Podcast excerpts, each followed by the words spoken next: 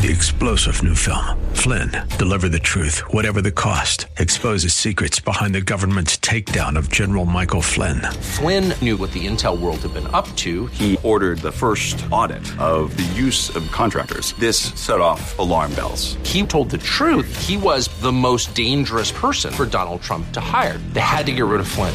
Flynn, deliver the truth, whatever the cost. Available now. Watch it today. Go to salemnow.com. Salemnow.com.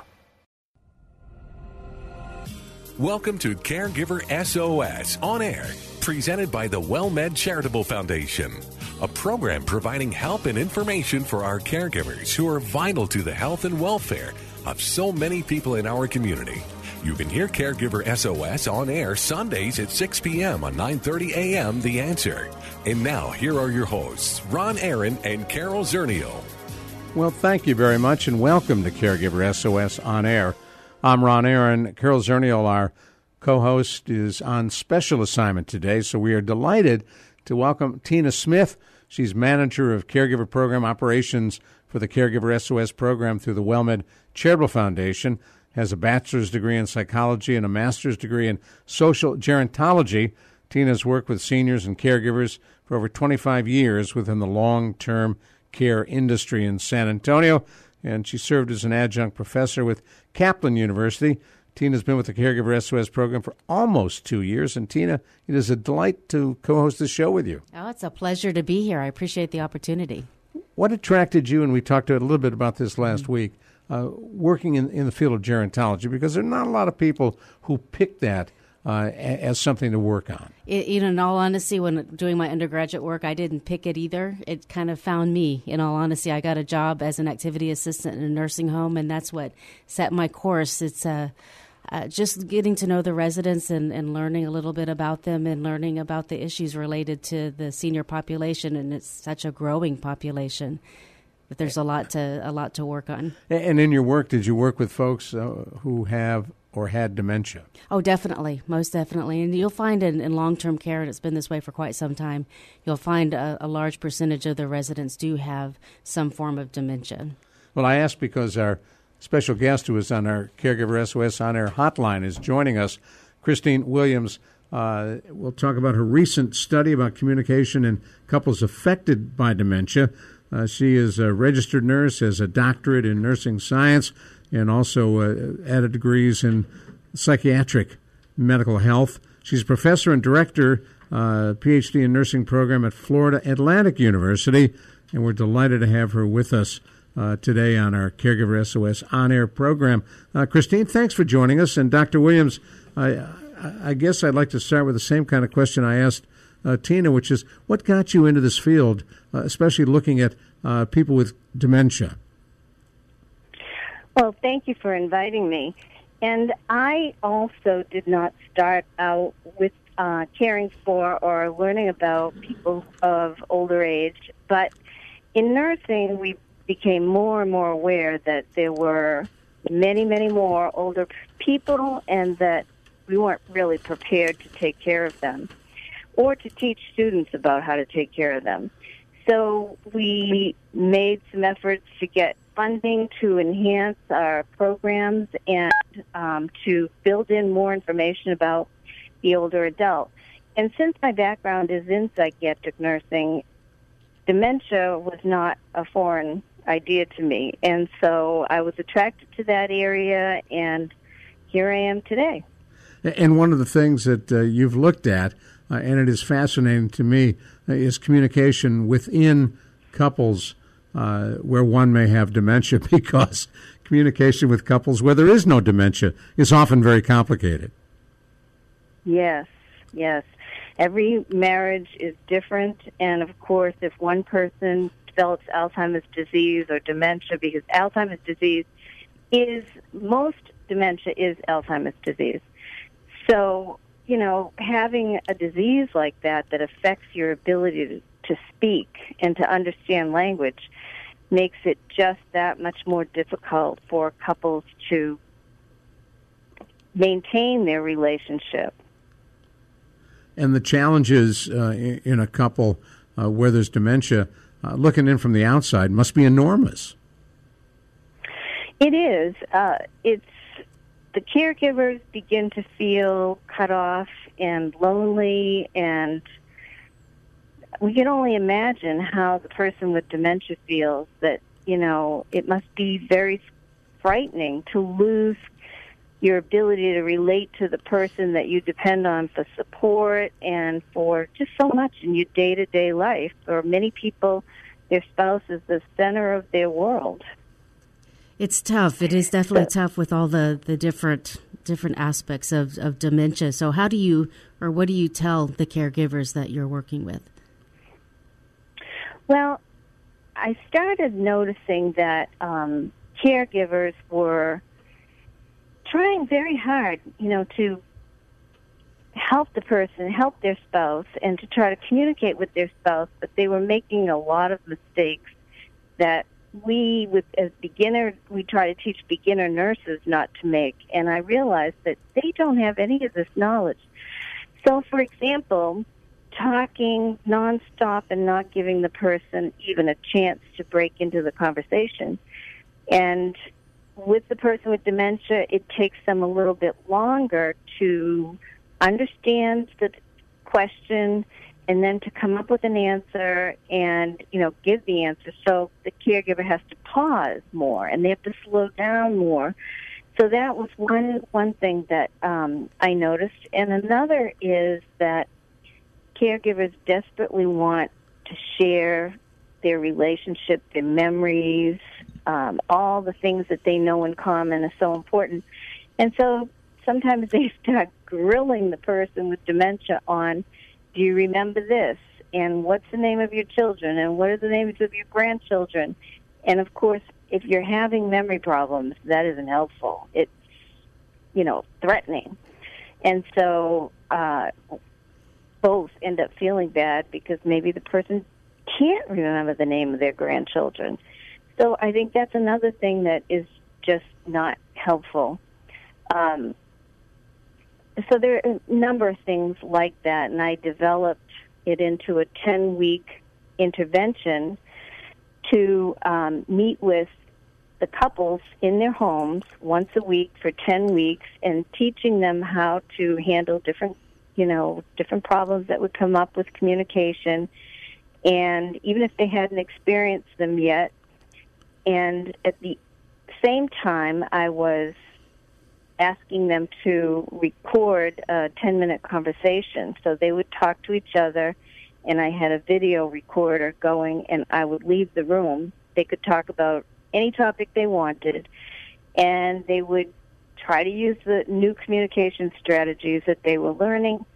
But at any rate, I was looking for changes over the 10 weeks, and that's how I analyzed uh, the conversations and found the results that I did. Were you working with, with persons with dementia? Were they in the early stages of dementia, or were they varying different different stages? They were in different stages, but mostly um, middle stage. So early to middle stage, and of course, when someone is in the late stages, they may be in bed. They may not um, be able to communicate at all. So that's a little too late to start this. The earlier the better, I think, to work with people to help them to understand how to keep that connection with their spouse. Stay with us just a minute. I want to remind folks who may have just joined us. You're listening to Caregiver SOS on air on 9:30 a.m. The Answer. I'm Ron Aaron, along with our co-host Tina Smith, and we are talking with Dr. Christine Williams, a nurse who is also a professor at Florida Atlantic University, talking about her work in communications among couples, uh, one of whom may have dementia. I, I also noticed that uh, one of the issues that uh, you have an interest in, Christine, uh, is the cultural uh, bar to uh, seeking, for example, a screening for memory problems. Yes, we don't. Most people do not um, understand even what the early signs of memory problems are or dementia. Better stated, the early signs of Alzheimer's disease long before it gets to dementia. And so they don't seek help, and um, as a result, you know, the treatment that we have available is delayed. And for instance, the medications that we have available work best when used in the very early stages of the disease and don't work so well in the later stages. So the earlier the person recognizes the problem and starts to get treatment, the better. So in order to get people to get this early treatment, they have to um, understand the importance of getting some kind of screening, cognitive screening, and to be open to um, to going and seeking that. For instance, we get you know we do screening for mammograms, and people have figured out by now that you know that's something you ought to do regularly. So for older people, they need to be screened um, for cognitive problems too. And what does that get older? what does that screening involve? There's some very simple um, screening measures available that take only a few minutes, and one of them might be um, asking the person um, to remember three words and then go on with the conversation, and later on come back and say, "Well, what were those three words?" And that's a very good screening method. And there's another one where you would ask the person to draw a clock and put in the numbers and the hands, you know, at a indicating a specific time to see if they can do that because even those skills um, are deteriorate when a person even has early stages of Alzheimer's disease. Now, what is the challenge so this, with? Uh, I've often wondered because I've heard that as part of a memory screening test. What's the challenge in drawing a clock and putting the hands in? Well, it's really how the brain works, and um, Alzheimer's disease is affecting the health of the brain cells, and so it becomes more difficult to translate what is in your mind to what you're expressing on paper. Even though you're using your writing skills, it's still another form of expression. Would you recommend the caregivers do these these screening tools themselves, or would, should they go to the doctor? I think they need to have a professional do it because they wouldn't know how to interpret the results. Yeah, there's a, a, lot of questions I know on some of those screening tools, and I guess it can get pretty pretty confusing at times. So you would recommend going to the doctor first if they have any concerns? Yes, absolutely. And even if they, you know, just so when we have our regular physical exams, just to check up, you know, it doesn't take very long to have someone remember three words and then later on in the um, checkup to ask them again. And what that's going to do is it's just going to tell the pro- provider that this person probably needs some further testing. It doesn't mean they necessarily have Alzheimer's disease, but it means they need to refer them to someone who can look into it a little bit more. I was thinking because in baseball, if you get one out of three, you bat 300, you go into the Hall of Fame. But on a memory test, uh, it's not quite the same, right? No. All right, now stick with we the. should be able to. yeah, gonna, we should be able to keep three words in mind. Thank you. We'll come right back to you in just a moment. I'm Ron Aaron, along with Tina Smith, who is filling in for Carol Zernial today on WellMed uh, on Caregiver SOS on air, and we're talking with Christine Williams as uh, we have heard Dr. Williams talking about communication among those with dementia, and we will continue the conversation right here on 9:30 a.m. The Answer. You ever wonder what you can learn from listening to WellMed Radio? Hi, I'm Ron Aaron. Our co-host Cora Juke is here, nurse practitioner what can folks learn from WellMed Radio? You know, we talk about a lot of things such as chronic disease management, how to manage your diabetes, your blood pressure, but we also talk about social issues such as what WellMed offers and what you can do to improve your health and improve your life. And it's something that uh, you're, you're newer to WellMed Radio, and I get a kick out of working with you. What is it you like about doing radio? Well, I like to make sure that my patients are educated, that they know how to take care of themselves, because I only get a brief moment in time to take care of them in the office, and I want to partner with them and make sure they have everything they need at home. Nurse practitioner Cora Juke, I'm Ron Aaron. You can catch WellMed Radio Sundays at 5 p.m. exclusively on 9:30 a.m. The Answer. Be there.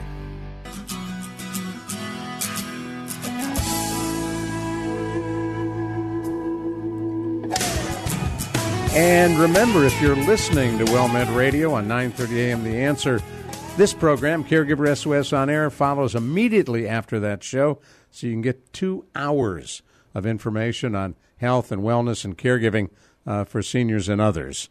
I'm Ron Aaron, along with our co-host Tina Smith, who is filling in today uh, for Carol Zernial. Uh, we're also talking on our Caregiver SOS on Air hotline with Dr. Christine Williams, who is a a registered nurse, a PhD equivalent uh, in nursing, and we're talking about uh, not only some of the courses she teaches, but some of the information she's developed.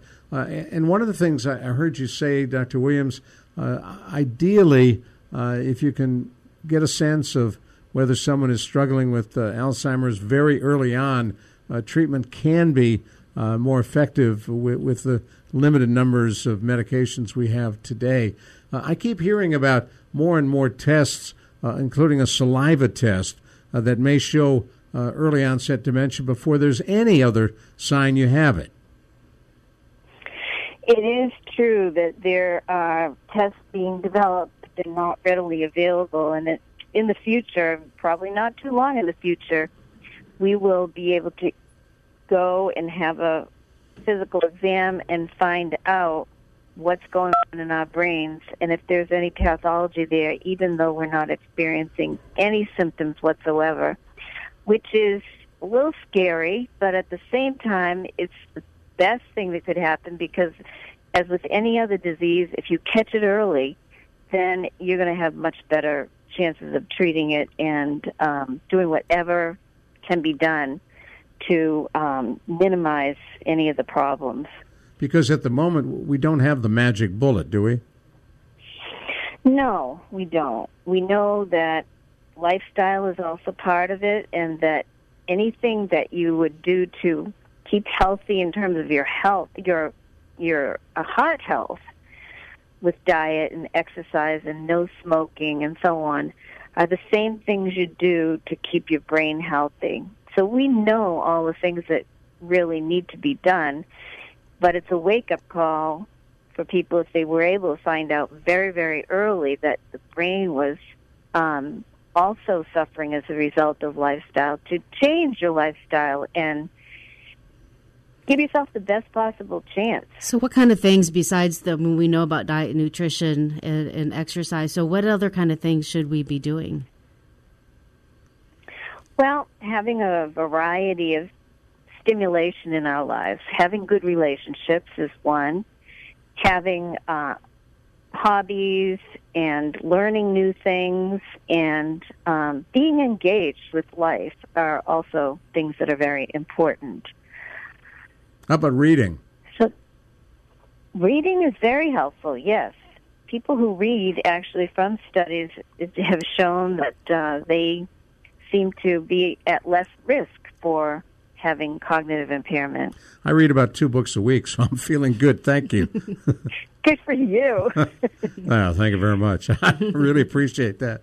Uh, and, and but I should I I have to mention in there that you know the reality is genetics does play a part, and just but just because your family members may have had Alzheimer's disease or dementia doesn't mean that you will get it because environment makes a difference too. But that's another area for research that we have to figure out is the genetics part of it. So we haven't found a genetic link yet.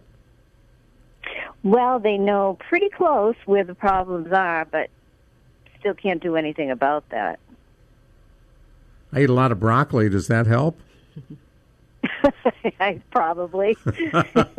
really, I, I, just absolutely overdose on broadly uh, on broccoli. So, so Tina, as you hear all this, uh, what what comes to mind for you? Well, just you know, again, getting back to the the persons with dementia and the couple and the relationship, because it can be. I, have talked to so many. Uh, caregivers that feel like, um, I guess the, the, the term hidden widow. They feel that they can't communicate yes. with their uh, their husband anymore, and so they don't, and, and that communication isn't isn't there. So I'm I'm curious. One thing I'm curious about when you did the the studies and when you've done the classes is the person with dementia. How how receptive are they to to what's going on? Are they are they following along the curriculum that you've provided? Well, I you know, I want to also say that I want to share the things, the communication strategies for the mm-hmm. caregiver mm-hmm. that I found were helpful. But for the person who is responding, absolutely. In fact, in the study that I did, there was definite improvement in the people with dementia over the 10 weeks in that they became more engaged, more responsive, more sociable, so that it may be eye contact, um, you know, saying more, using more words, mm-hmm. trying harder, um, smiles, all of those kinds of things to show that they're responding. But it depends on the stage that the person is in. Mm-hmm. But all of them, uh, as a group, they they did improve. And so you mentioned just some strategies that you uh, you found helpful for caregivers. What would those be? Right. Yes, because I had talked before about a couple of things that were not helpful. So, what would be better would be um, sharing, for instance, about the news of the day. So, in in the morning, to let your spouse know. Um, today we're going to be uh, whatever the daily agenda is. You know, you're going to be going to a movie, or you're going shopping, or um, someone is coming to visit so that the person is still hearing about what is happening, has some idea. They may still forget and need to be reminded, but in the moment, that person is having a chance to be engaged in life. So the idea of instead of grilling the person about what they do or don't remember, instead offer, you know, offer information like sharing news about the day and sharing news maybe about relatives um, friends, how they're doing.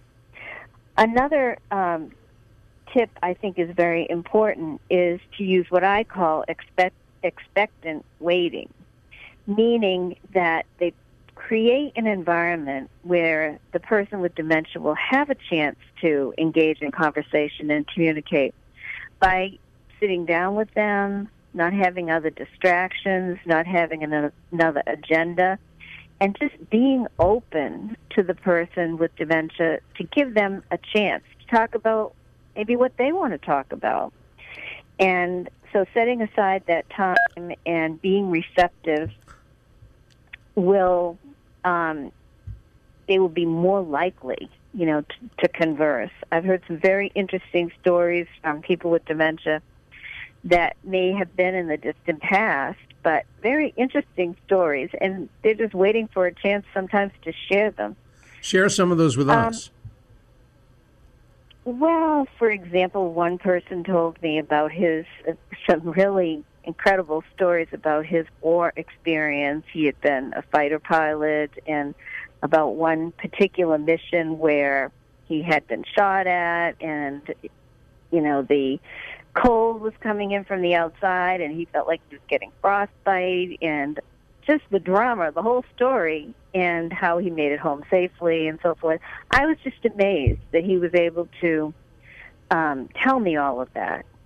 And I asked his wife if he she had heard the story, and she said no. And so I made a CD of that conversation because I had recorded it, and shared it with her so she could share it with her children and so forth. And and so there sometimes you know there are those moments of clarity where given a chance the person with dementia will say more than you're expecting.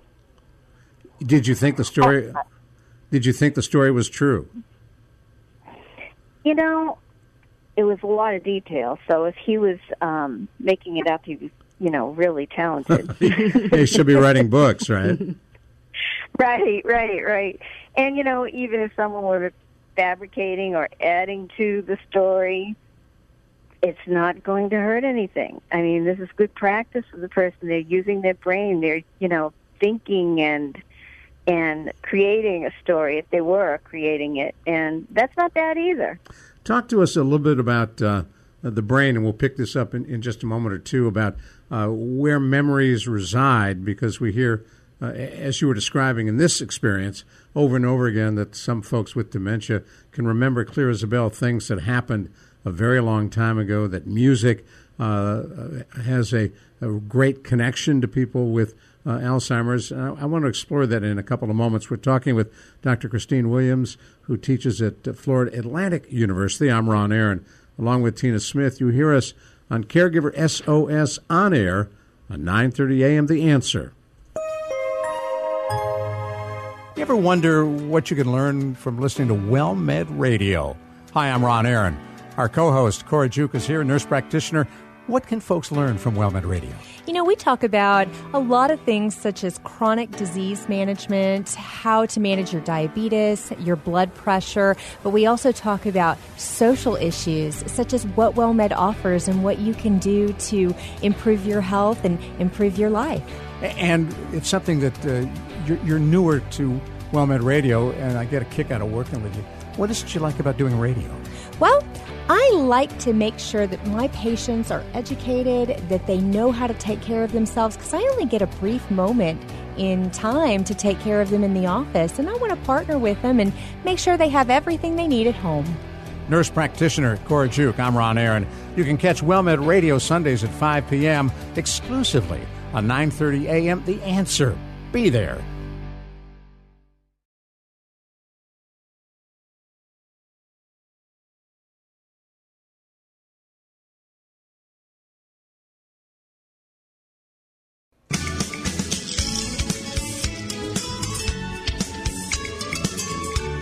We continue our conversation with Dr. Christine Williams. I'm Ron Aaron, along with our co host today, Tina Smith, who is filling in for Carol Zernial. Tina is a master's in gerontology and has spent a whole lot of years working with seniors.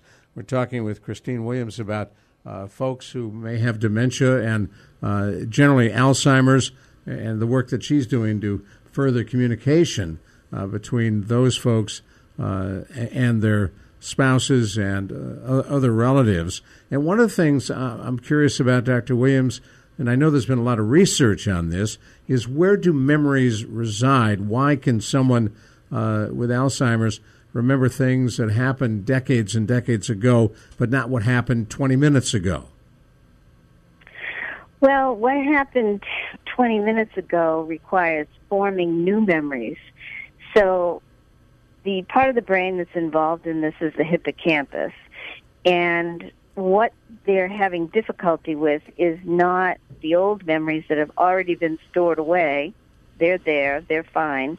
But creating new memories, storing new memories. So creating those new memories is where the challenge comes in, and they're having difficulty with that. And of course, the person with dementia is losing connections too in their brain. So it's takes longer maybe for them to pull up a memory or they have difficulty doing it. Uh, and that's why you see unevenness too. Some days the person may seem to remember more than other days. Um, but that's what's basically going on. And the more severe the disease gets, the more difficult it is for them to form new memories. So they may forget what they just ate for breakfast five minutes ago. Or they may ask same question over and over. When are we going? When are we going? And these things can be so annoying to the caregiver, but they honestly can't remember because they weren't able to get a hold of that information when it was first given and store it away. Now, that's a pretty common uh, observation by caregivers, the repetition. Do you have a recommendation on, on how to deal with it? Because it can be annoying. Don't I have a doctor's appointment? What time is it? What time is it? Uh, how, how, do you right. recommend dealing with that? It's difficult. There's no question about it. Um, but I think that the the way to deal with it to minimize stress on yourself as a caregiver is to be, you know not become upset you know so it's not you know this is not easy to do but to remind yourself that it's easier to say 10 o'clock, if the, you're asked, what time are we leaving? It's easier to say 10 o'clock again for the third, fourth, fifth time, whatever, than it is to say, why do you keep asking me this all the time? I just told you uh, five minutes ago what time we were leaving. I don't understand it. You're driving me crazy. You see what I'm saying? All that Sure. takes a higher toll on the caregiver and is exhausting because they're engaging with the the negative uh, instead of just saying ten o'clock. I, uh, I was looking. I was reading a little bit about your, your study and your your uh, course that you teach, and you talk about I think verbal and nonverbal. So, what kind of nonverbal uh, t- tips do you have? You know, how to communicate nonverbal communication tips do you have for your caregivers? Well, I think making eye contact, the things that we know work in any relationship, but that the caregiver sometimes neglects because they begin to think about their spouse as not the person I married, not a person, uh, and so forth, and they kind of, you know, forget all the basic rules of communication that we do. We we look at the person, we look at them in the eye, we sit down, we talk to someone, we smile, and we are willing to be patient and wait and you know be warm and compassionate and loving. All of those things, I think, um, are some of the nonverbal things a caregiver can do that will help. Now, do folks with dementia, uh, I know for a period of time they must know they have dementia. Some do, some don't. Many, many do. I'm not sure exactly what the proportion is, but there are some people who who right from the beginning just don't recognize it and never do. You mentioned that Alzheimer's obviously is one of the, the most prevalent uh, types of dementia, but there are a lot of other types of dementia as well. Do you have different communication techniques depending on the type of dementia, or do you find that it's um, pretty much the same for all types of dementia? I think it's pretty much the same for all types of dementia, that uh, they are all losing that ability to um, hold a conversation and to talk. And there are some cases where people are more verbal, although their their dementia is advancing, but sometimes what they're saying is not as meaningful. But in general, I think the same approaches work.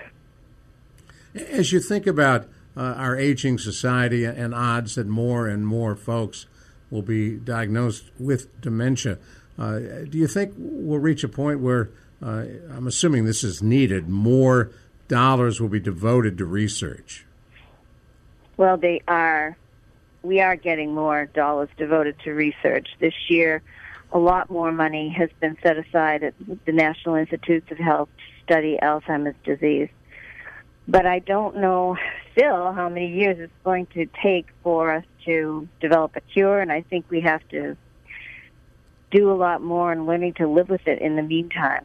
Now, is cure really well, what we're looking for? Because I know initially, and I'm old enough uh, to remember this, I'm 76, and uh, when folks talked about cancer 40, 50 years ago, uh, they talked about a cure. Mm-hmm. and then they yes. began to discover there are a whole lot of different cancers. So there's no one right. cure. Right. I suspect we'll find the same thing with dementia. The more we, we know, the more complicated it will be. Is that frustrating to you? No, it's not surprising to me because human beings are extremely complex, and so it's it's not surprising. I know with, with research, there often you see those clinical studies. Um, what can you tell tell us a little bit about all the different clinical studies that you see out there, and whether people should participate and how they can participate? Right, the clinical trials uh, that are being done, you know, they offer an opportunity for people to get some help that they might not have been able to get otherwise.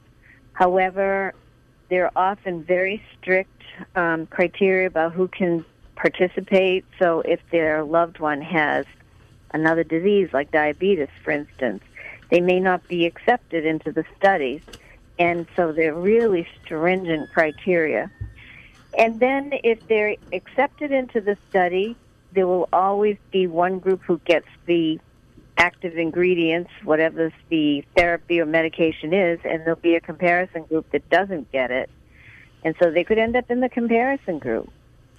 And another possibility is that there may be many side effects to whatever the new treatment is that they are trying out. So there's an upside and a downside, and I've uh, definitely met couples that have said that it, they've been in a study and it has really helped them. And some who um, haven't been and, helped. And some, right, where it has not helped, and it may have even made them sicker, you know, as far as maybe um, GI upset, you know, upset stomach right. or headaches or something else that may go along with it. Now we've got a, a few minutes left, and before we uh, reach the end of this program, uh, Dr. Christine Williams, what is it you enjoy about the work you're doing, and, and what gets you out of bed every morning? well, I enjoy very much, um, you know, working with couples. Um, I had parents that had a very, very loving marriage, long time, and my mother developed Alzheimer's disease.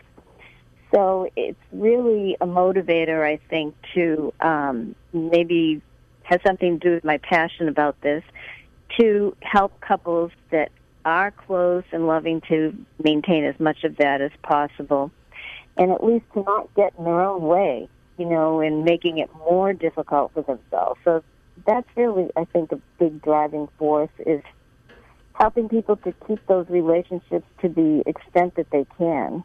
Well, really, just being able to continue to communicate is almost a stress management tool. I can see it being very helpful in helping the caregiver manage some of that stress because a lot of that frustration that we see when working with caregivers is not being able to communicate or the repetition and you know a lot of the things that go along with that. So I imagine exactly. this really helps. And having realistic expectations is another right. thing that mm-hmm. you know that was part of teaching the program. For instance, I had a, a woman who um, her husband had Alzheimer's, and she would sit. She said to me, "I tell." You know, put lunch on the table. I invite him to come to the table, and he just ignores me. And she said, He's always been like this. He's always ignored me.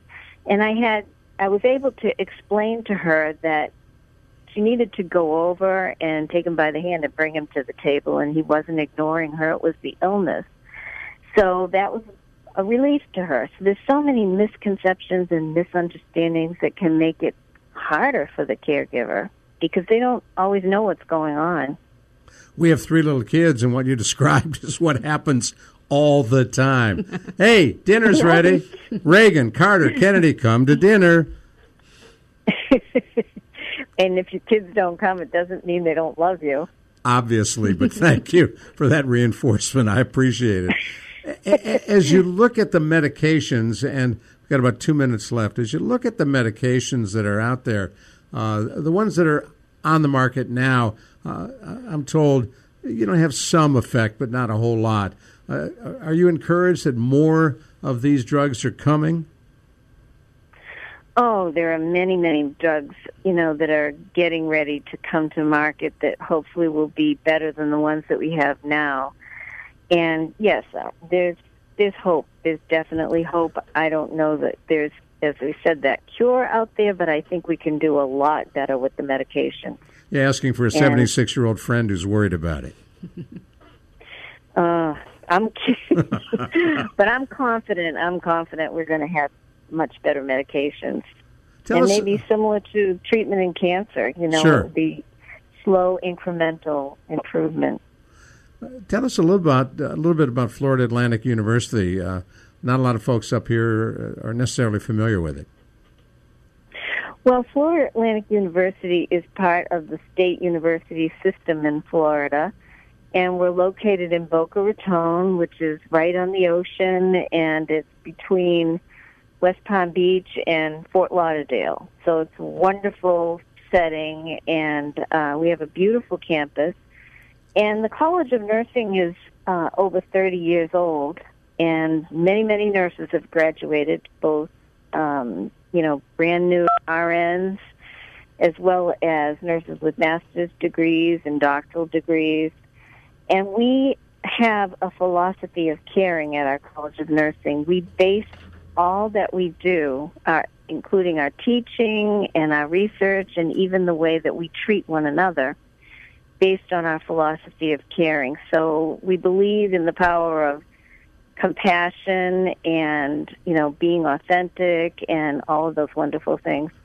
Even our building is reflective, I think, of our our philosophy. It's a beautiful building with um, beautiful garden in the middle for people to relax and meditate. We have a meditation room. We have a yoga room. and so all of that is consistent and it be, it's a very nice place to be. You talk about getting up to go to work. It's a very nice place to get up and go to work too. Well, Dr. Williams, thank you so much for coming on with us. It's been a lot of fun and I hope we have a chance to talk with you again down the road. Well, thank you for inviting me. I really Sure. enjoyed it. You take care. Dr. Christine Williams, I'm Ron Aaron, along with our co host, Tina Smith, who has been filling in today uh, for Carol Zernial. Up next, Take 10 with Rundy Purdy right here on 9.30 a.m. The Answer.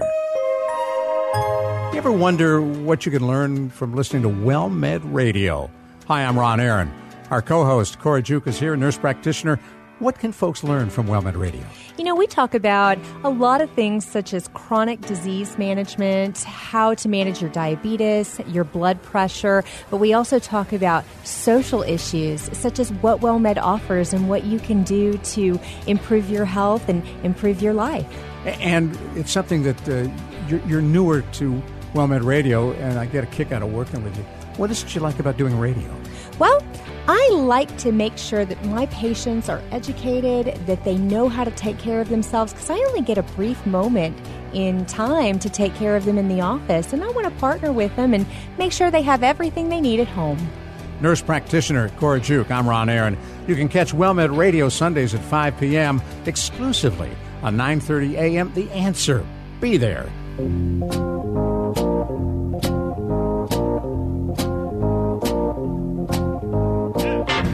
Well, really appreciate you sticking with us through Caregiver SOS on air. And at the end of each of one of our Caregiver SOS on air programs, we bring you Take 10. And Rundy Purdy joins us today as our very special guest and author and works in an assisted living center and also cared for his grandfather who had dementia and his grandmother as well. Uh, Tina Smith filling in for Carol Zernial today. And Rundy, one of the things that we wanted to talk with you about are the challenges uh, that families face uh, in caring for someone with dementia that ultimately leads to the point uh, where they're faced with a decision uh, to put them into either assisted living or, or into a nursing home. Yeah, that's kind of like the whole big picture of walking with mom and dad in the latter years of their life. They start out healthy, able to take care of themselves 100%, but then we have this incremental journey from total independent to needing help. Um, where I currently work, it's one of the facilities of the Heart. They have them in mul- multiple states. But in my facility, we have three tiers of care. We have independent living, we have assisted living, and then we have dementia memory care. So if mom or dad is still able to get around by themselves, but you want someone can check in on them every day in case they fall or have some issue, you can put them in to independent living. Someone can stop by and check on them, but they are able to live in their own little apartment as they would almost in an apartment complex. And then, okay, if they're progressing a little bit, they don't have a really great memory and they need somebody else to make sure they get their, their pills on time. Then they go over to enriched or assisted living and somebody will make sure they get their morning and evening pills and maybe check on, make sure they get the showers. Okay, now mom or dad is progressing and the people at our facility can check and kind of give the family members an idea of how mom or dad is progressing. They get to the point where they need more care than that, then we say, well, okay, um, mom or dad needs to move on to dementia care to a, a memory enriched wing of our facility. And there we have somebody make sure they get they eat their meals, make sure they get their showers, make sure they get their medicines on time, and they won't go wandering off. So then they move over to our uh, our secure. The doors are all alarmed. Our secure memory wing, and there we make sure that they get three meals a day, snacks between the meals in case they're not eating well. Make sure they get their showers. Make sure they're getting all the exercise they need. And that way, a family member who knows mom needs help, as I said, they live three states away, and they can't be there to care for mom or dad uh, 24 hours a day, then in this dementia wing, they can make sure they get all the care they, they need and that they're, they're getting the food they need and they're getting the cleaning and the bathing they need. And that kind of highlights where family members first really know something is wrong. Is they come to visit mom or dad and see that they're not clean or they're getting kind of gaunt, and they're not well fed, or God forbid that they find out that mom or dad has fallen and hurt themselves. And that is really where we see the dementia care and family members really hitting the hard part is when you realize, hey, mom can't do her own activities of daily living anymore. She can't take a bath, and she doesn't know how to cook her food anymore. What are we going to do? And that's when you start looking at assisted living. Yeah, with with dementia, it's it, of course that's an umbrella term. There are so many different types of dementia out there, but it's often it's they often have the disease long before they're actually diagnosed, and so there's little things that the family may see. Especially, it's it's di- especially difficult for the the long distance caregivers who don't necessarily see the caregivers on a, a, regular basis. What advice would you give to families who may start to question and kind of wonder is something going on or is this just a, a, natural part of aging or is there more to it? Is there, you know. What would be some of the things you might see? Okay. Um, well, let's start with what you might smell. You might come and visit mom and see she smells not so good anymore. That's a good, that's a good clue or you might come over and see that the dishes haven't been done in a long time. There's mold going on dishes in the sink. And that's not like mom. That's, that's a, another good sign. Or you'll go over and you see the refrigerator's full of outdated food. Or you find out that mom has clothes scattered all over the house. Basically, any normal part of life that you know your mother or your father keeps up with and you come and visit them and it no, no longer is happening. Bills aren't being paid all those different things. Those are all signs that something's changing and they need more help. So, what should a caregiver do when they notice that those when they start to notice those signs? What steps should a caregiver take at that point? Uh, number one step is you should take them to see their primary care doctor and have them evaluated by a medical person. Um, sometimes there could be some other ailment going on. If they, for example, if they have cancer and are ill and do not have their normal energy, they could not be doing normal things not because of mental decline, but because of phys- the simple physical decline. So you want to make sure you got the right diagnosis for the right disease so they get the right kind of care. But they go to see their, their doctor and they have they do the test, and yes, it is a progression of dementia.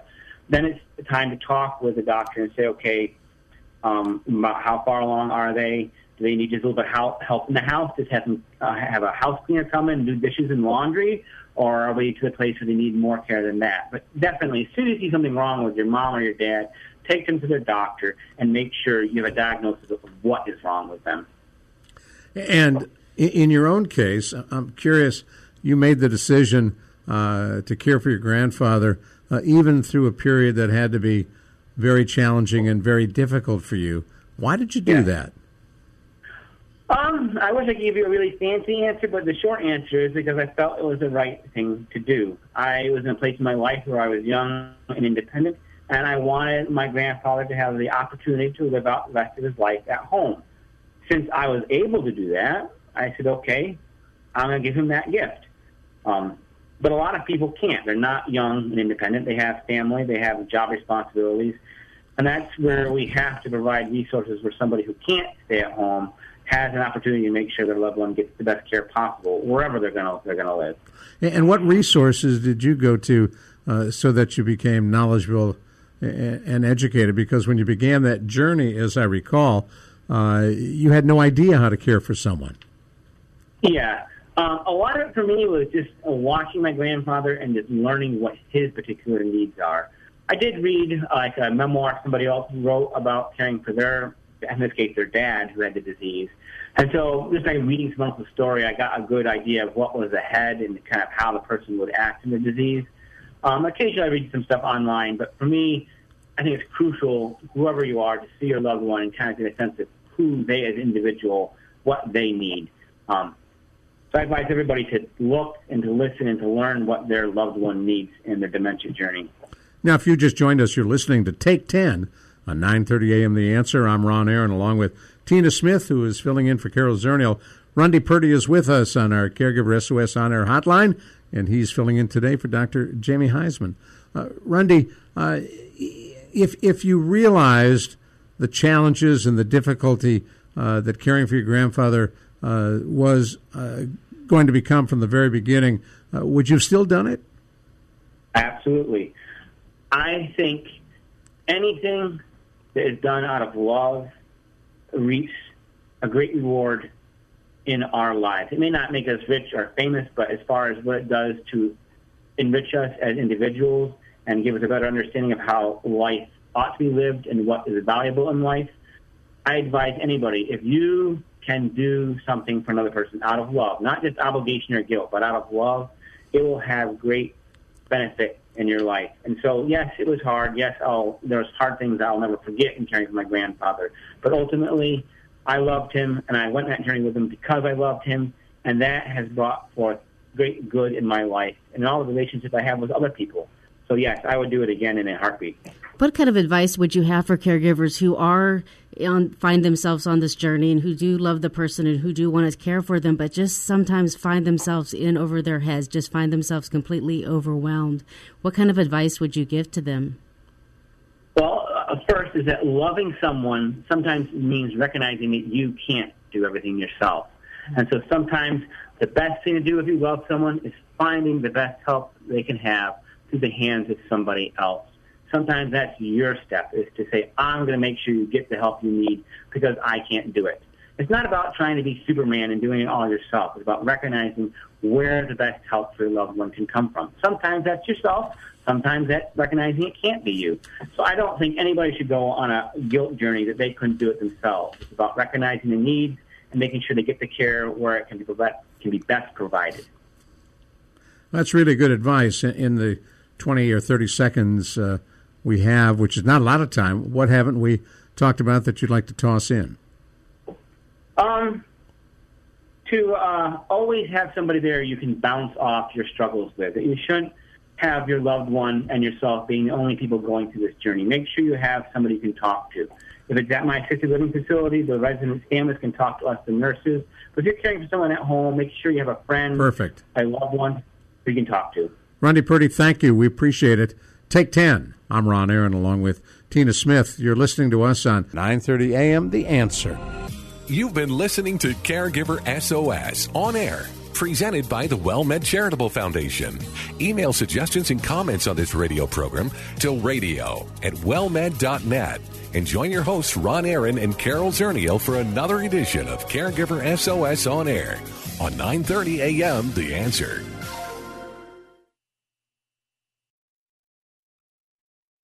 Three star general Michael J. Flynn, head of the Pentagon Intelligence Agency, knew all the government's dirty secrets. He was one of the most respected generals in the military. Flynn knew what the intel world had been up to, he understood its funding. He ordered the first audit of the use of contractors. This set off alarm bells. The explosive new documentary, Flynn, Deliver the Truth, Whatever the Cost, uncovers the facts behind this scandal. Flynn told the truth. He was the most dangerous person for Donald Trump to hire. I find out the worst enemy that I'm going to face in my life is right here in America. They took my assessment and they wanted me to change it. And I was like, I'm not changing it. They had to get rid of Flynn with in depth interviews, archival footage, and never before seen personal records of the man behind the headlines. I just felt like I was drowning. Flynn, deliver the truth, whatever the cost. Available now. Watch it today. Go to salemnow.com. Salemnow.com.